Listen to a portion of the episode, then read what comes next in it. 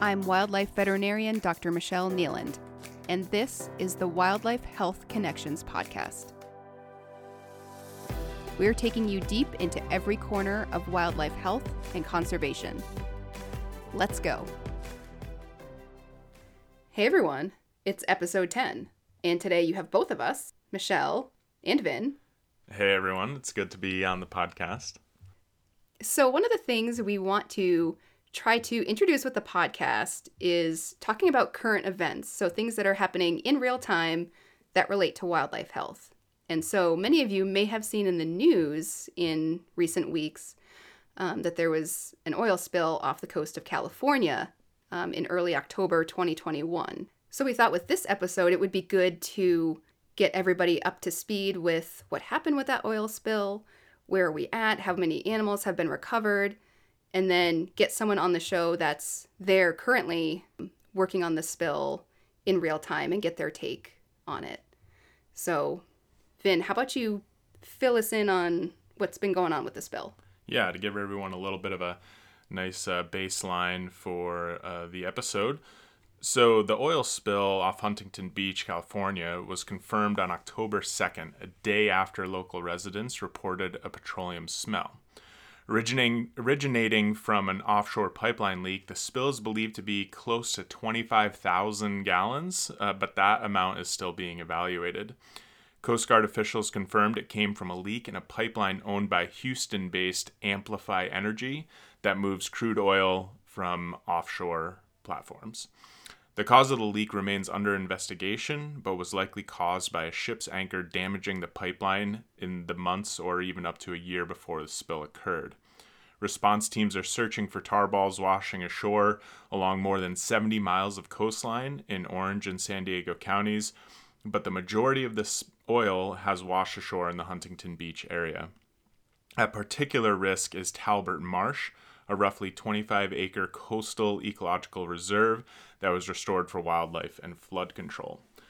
While the impact of the spill is still being assessed, as of October 21st, 2021, the Oiled Wildlife Care Network is reporting 32 birds recovered alive, 76 birds recovered dead, as well as one marine mammal recovered alive and five recovered dead.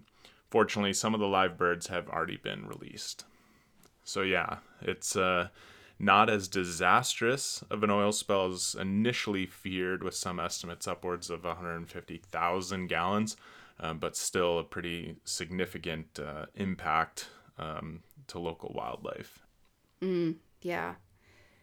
But in some ways, the, the I don't want to say the timing was good, but there were some benefits to the fact that it happened at this particular time period. Right. So it's like post breeding season, um, sort of the right good time for for uh, migrants not really being in great numbers, and certainly uh, before most wintering birds had arrived to the area. So really fortunate on that front. It could have been much much more disastrous.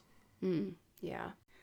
So we're recording this podcast from the East Coast, but the two wildlife organizations over in California who are currently involved in responding to this spill are the Oiled Wildlife Care Network and International Bird Rescue. So, for today's episode, we were able to chat with Dr. Rebecca Duerr of International Bird Rescue to get her take on what's going on currently with the spill and just to talk about, in general, how oil spill response works, how do we actually rehab animals that are recovered during a spill, and some of the interesting cases that she's seen in her work. Yeah, and so let's jump right in with Rebecca.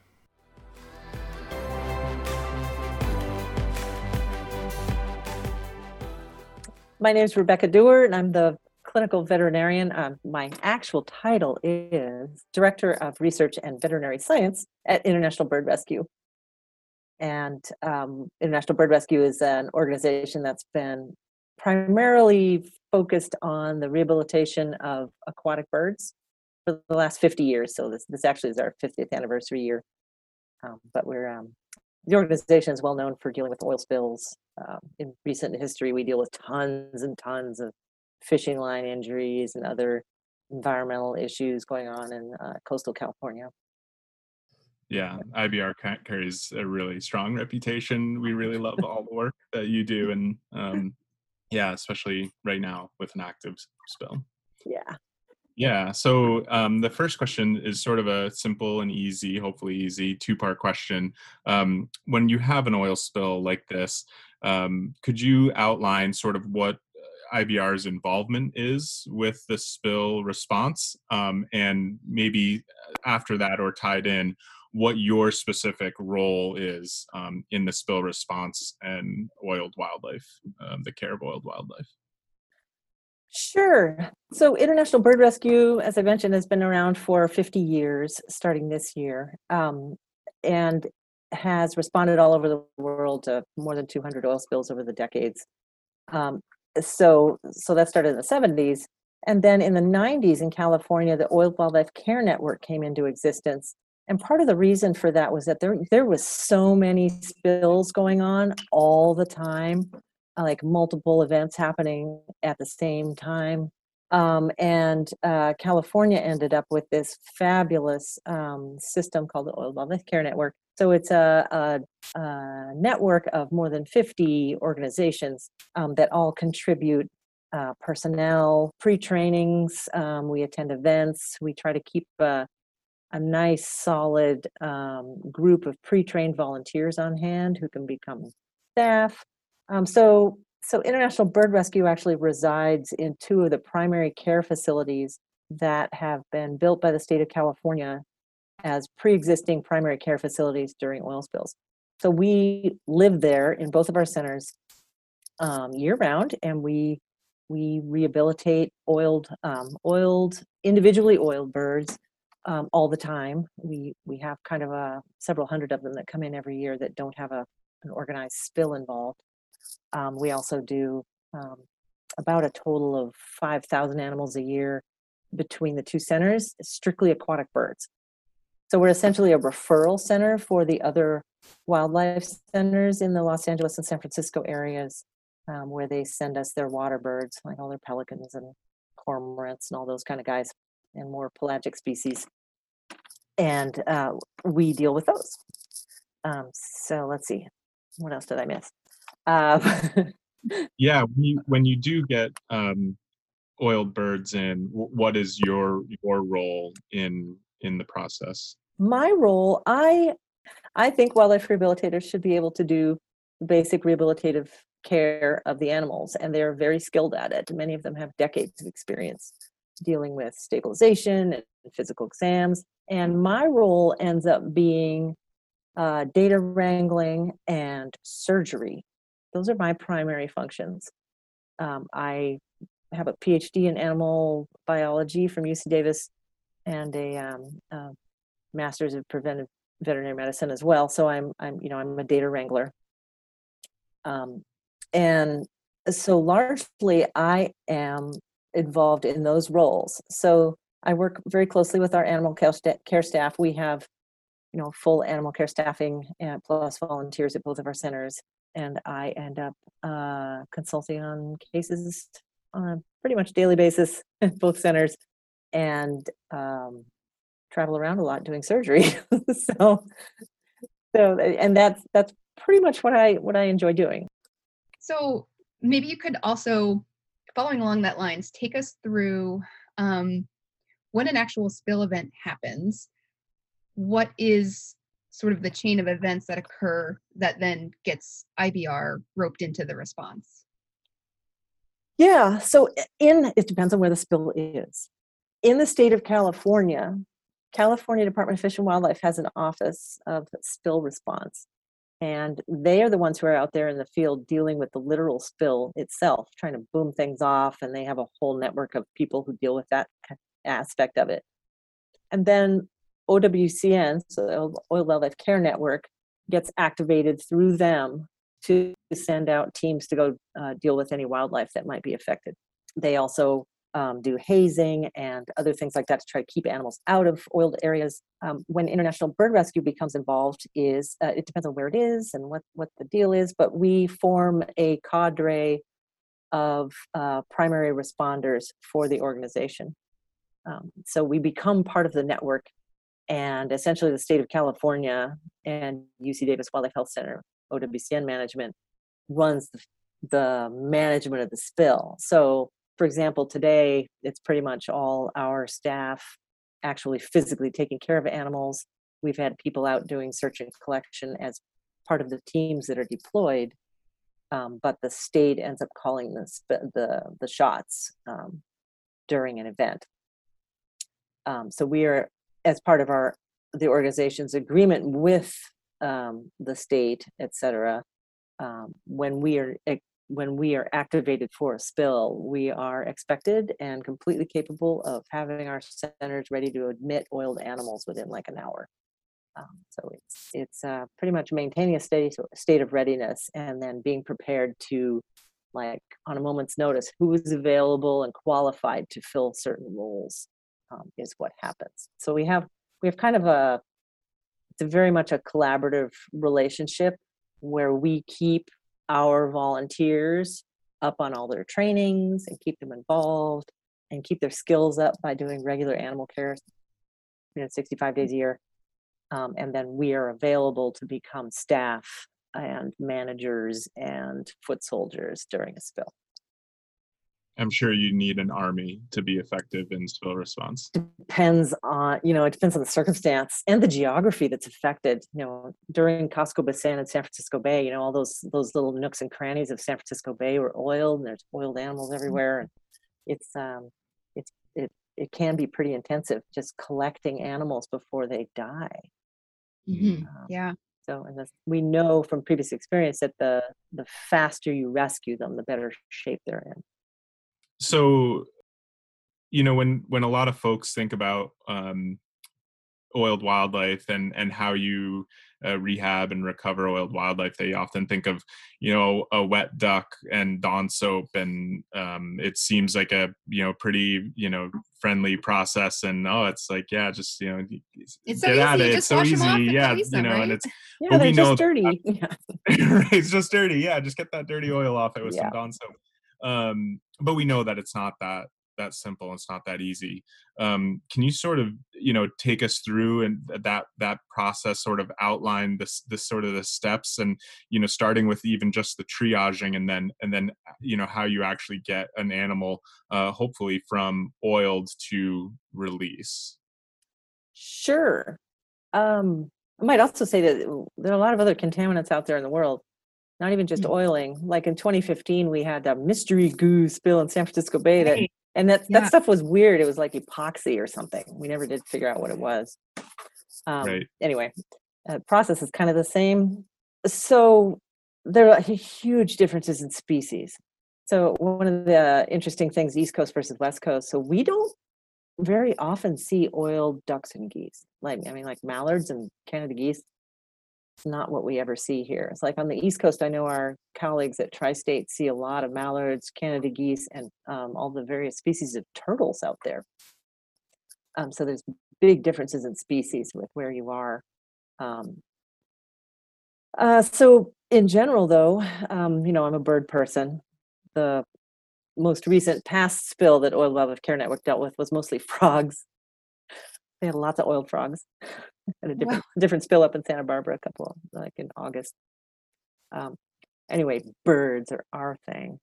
Um, so we deal with aquatic birds. Um, so when a bird is oiled, unfortunately, unless it is completely disabled, it's sometimes hard to catch. So one of the one of the issues with this current spill is that some of the birds are uh, still flighted, and once they're flighted, um, they can stay out there and be oiled for a while.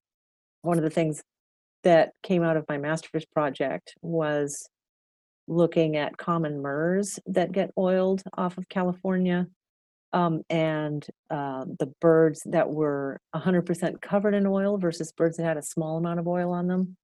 Um, the heavily oiled ones actually did better and they were in better shape when they stranded because those are animals that are going to drown if they don't get out of the water right away and they're immobile and they can't run away from you very effectively. So those animals get rescued quickly. Whereas animals that might have a smaller amount on them, um, having it screw up their waterproofing and making them do nothing but like obsessively preen and try to fix themselves over and over and over again, not eating, cold ocean, etc. those animals come in in terrible condition. Wow. Um, yeah, Interesting. Yeah. It Seems counterintuitive, but yeah, totally it was counterintuitive.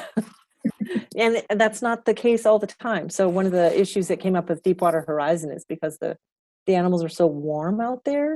It's kind of like they're being in an incubator. So so some of the animals that were oiled um, were staying alive and not on the verge of death, even though they were heavily contaminated.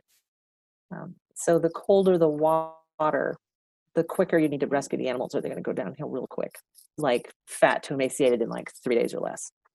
So it It's not a lot so it's im- Yeah. imperative that they get rescued quickly when there's a cold ocean involved. Um, so anyway, they get rescued. Um, these days in California, what happens is they get um, uh, generally stabilized in the field. So, the- so the network sets up field stabilization facilities where those animals can get, you know, thermal support and fluids, and you know, get the oil out of their eyes and their mouth, um, and start getting rehydrated, renourished, that sort of thing, um, before they get transported to a primary care facility.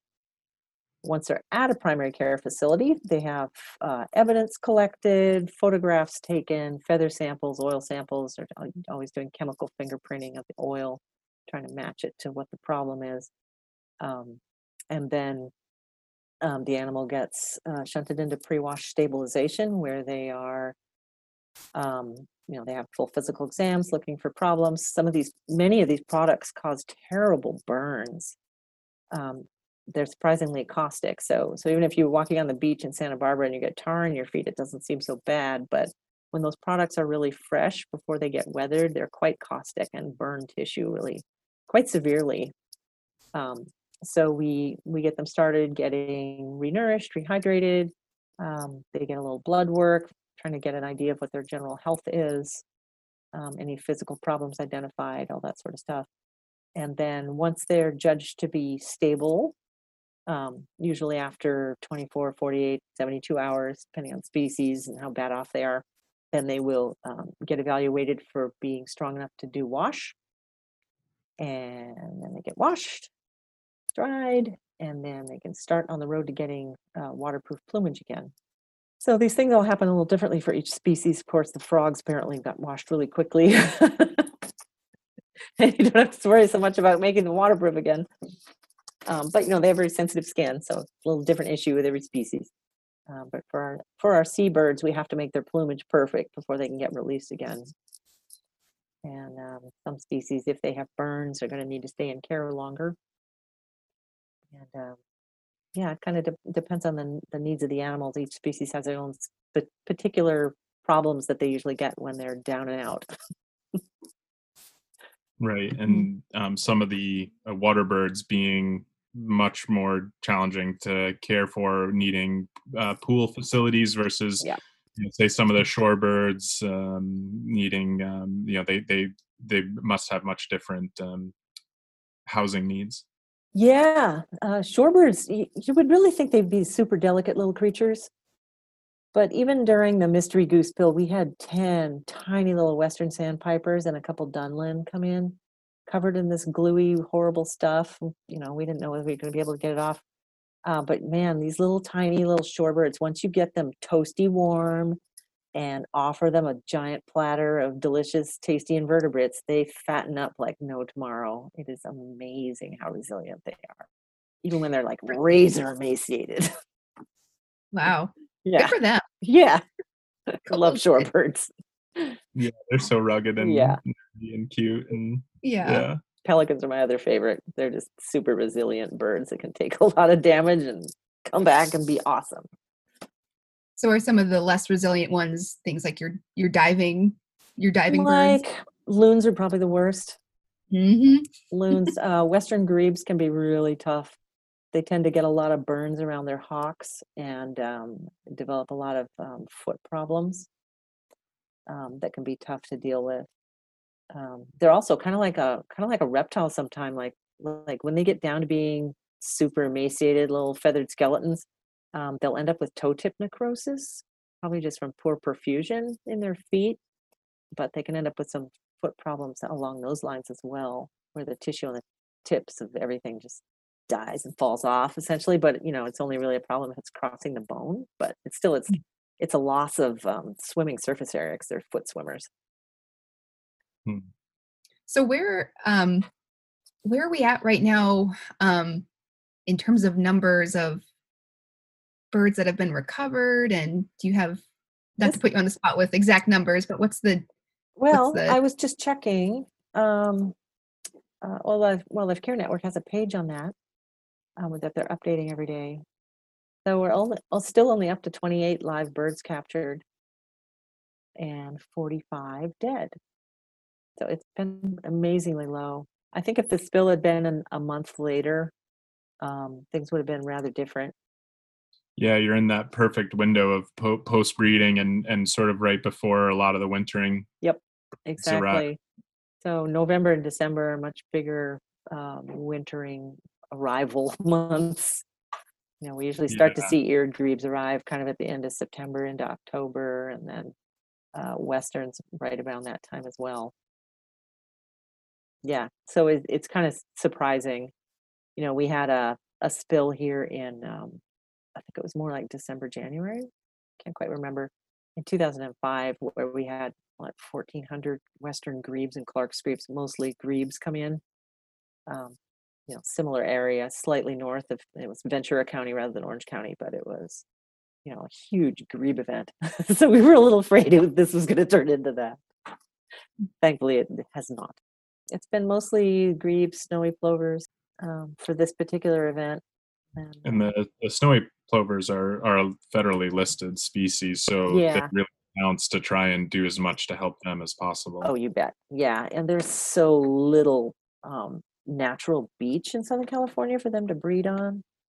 Hmm. Um, they, um, yeah, there's there's certain areas where they can easily be seen down here, but um, Huntington State Beach is one of those areas.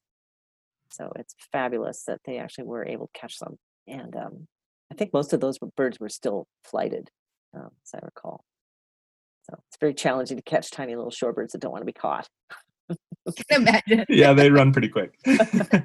yeah, Yeah. they seem like they'd be very uh, very wily. Yes. I've done some capture with harlequin ducks um, on the breeding grounds where you string a, a mist net right across the you know these perfect little spots of a creek um, and then you push the ducks sort of up and down the river and they'll just they'll if you have the net in the right spot they'll just fly right into the net otherwise you'd never have a chance Yeah. of getting it so i'd imagine it's somewhat of a similar process Yes, it can be a real challenge to catch animals that are lightly um, lightly oiled until they're really debilitated. yeah wild animals typically don't want to be caught No. yeah, that was that was also a, an issue down here. You know, Orange County and LA County, for that matter, don't have a lot of natural beaches.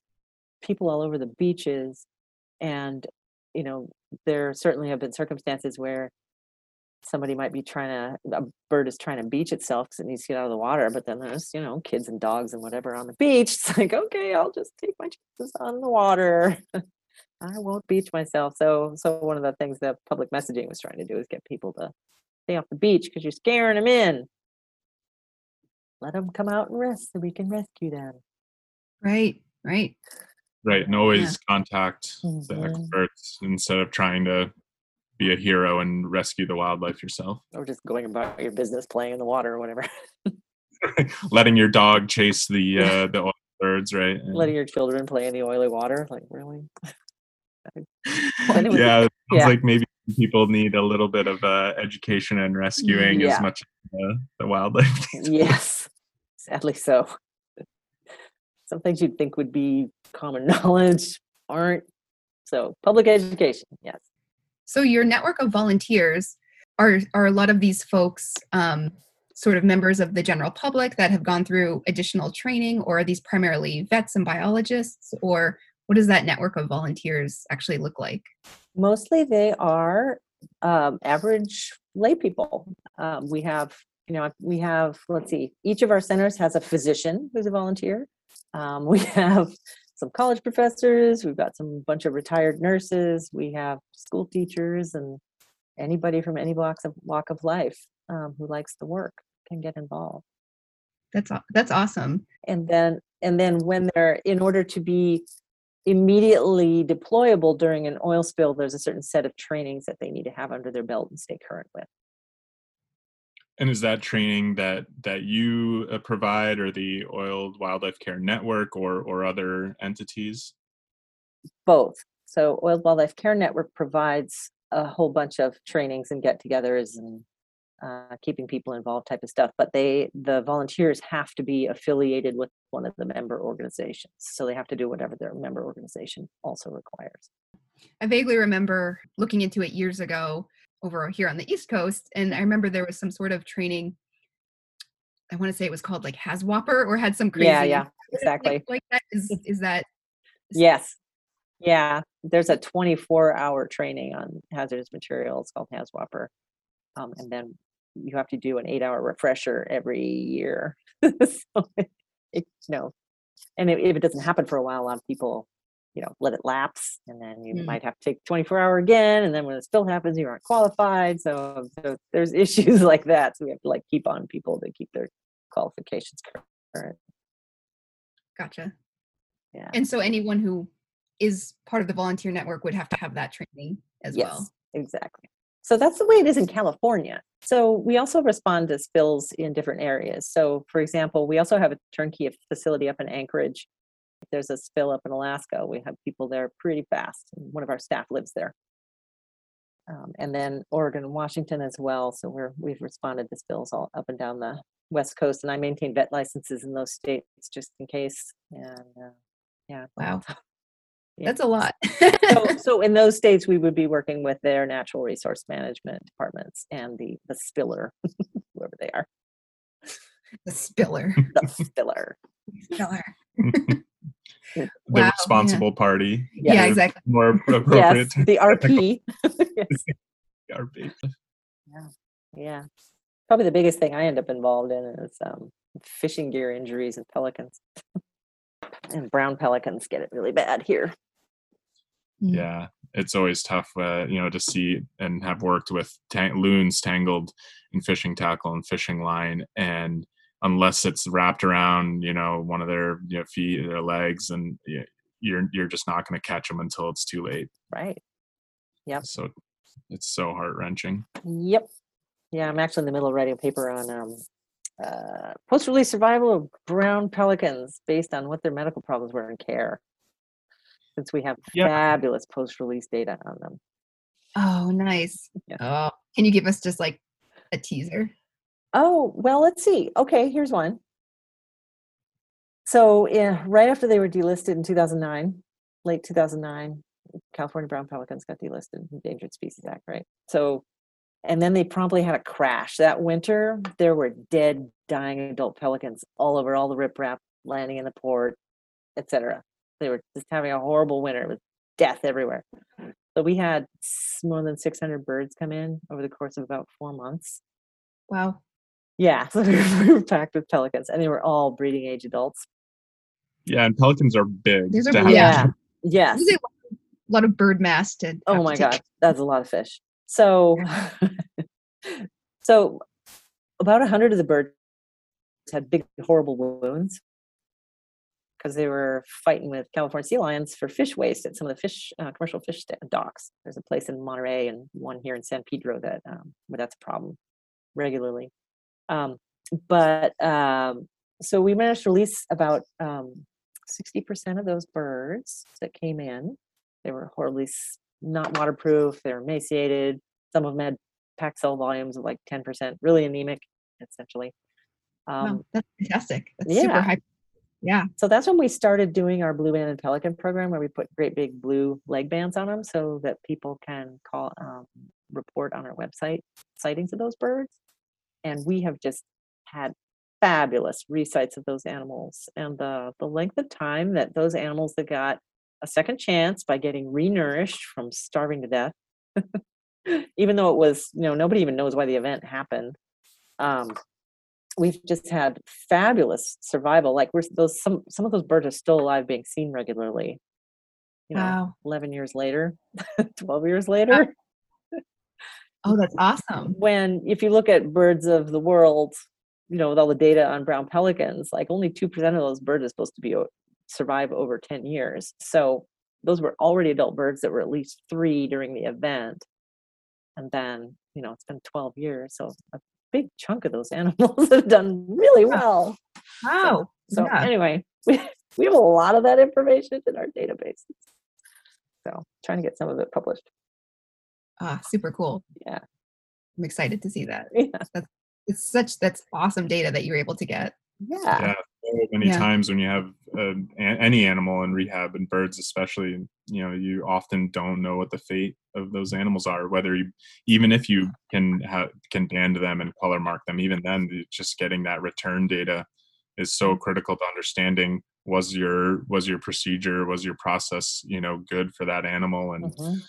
yeah and just learning i mean so many times you wonder how long might it take especially if it was something traumatic how long might it take for that individual to re-enter a breeding population and and get back to sort of more normal life and let alone does it survive or not Right. We've actually had so far the longest uh, interval between release and first resighting. it's been 10 years. So we've had, no, I think it's 11 years. There were two birds that had a nine year interval, and we had one recently that was 11 years before he was ever seen once after release. And his blue band still looks lovely. so, so anyway. this brightest blue band out there it's still in pristine mint condition.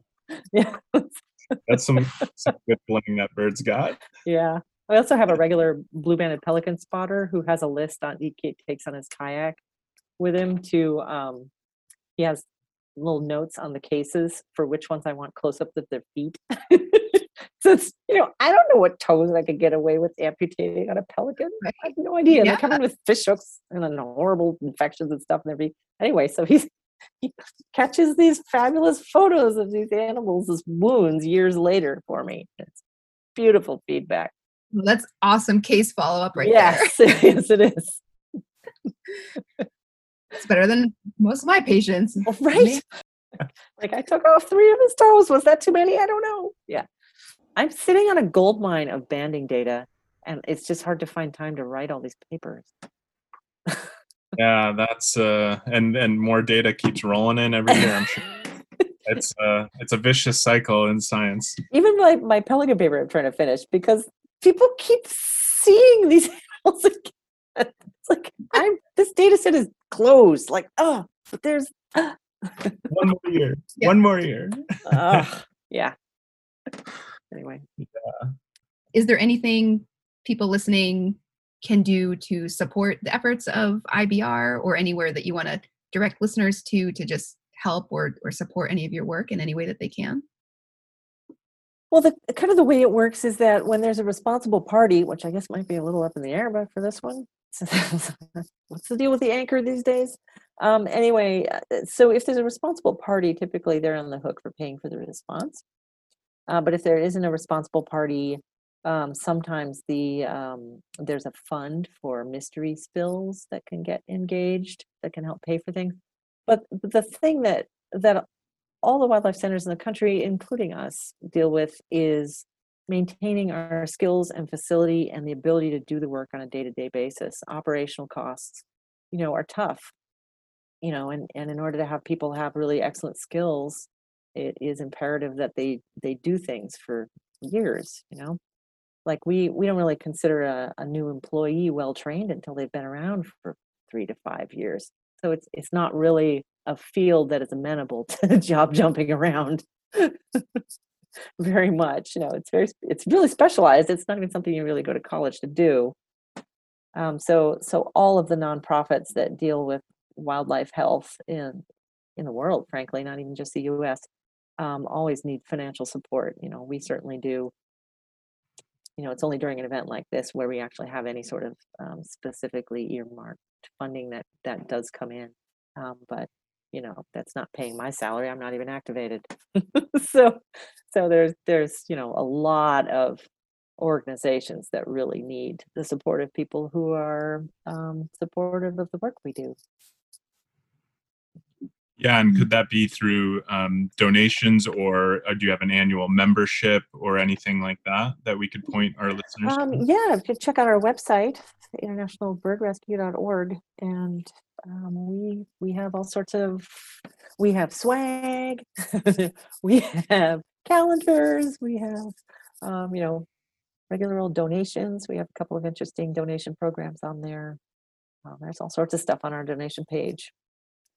Um, yeah, Just check it out. I want some swag. check Yeah. yeah, we have some nice And- swag. and I will say too, you have an excellent um, social media presence. Um, I've been following you for a good long while and love the content, and it's always um, so fascinating to see the work that you do, and it's always so rewarding to hear about um, the success success stories and and hear about the, the releases, um, and also just really informative to hear about the things that you know don't go well, and and just see a behind the scenes look at the process and and yeah just get to see some of these birds up close in the pools and and elsewhere and yes bravo Yeah, I try to write up some blogs of some of the more interesting medical cases. Um, you might see on our blog page some of a bunch of those are written by me. I Want to see the gross wound cases? Those are the ones that I write. yeah public Mhm. awareness and education is is so critical Right. and yeah i you know ibr you guys are fighting the good fight and everything that we can do and and others can do to to raise awareness for for the work that you're doing and and support the work and that you're doing and others and yeah the whole oil wildlife care network on on the west coast there is really just so valuable to wildlife yeah hopefully we can raise a lot of good um, awareness uh, of of you all and uh, keep fighting the good fight um, and thank you again Yeah, for the time and for, the- for your work Yeah. thanks.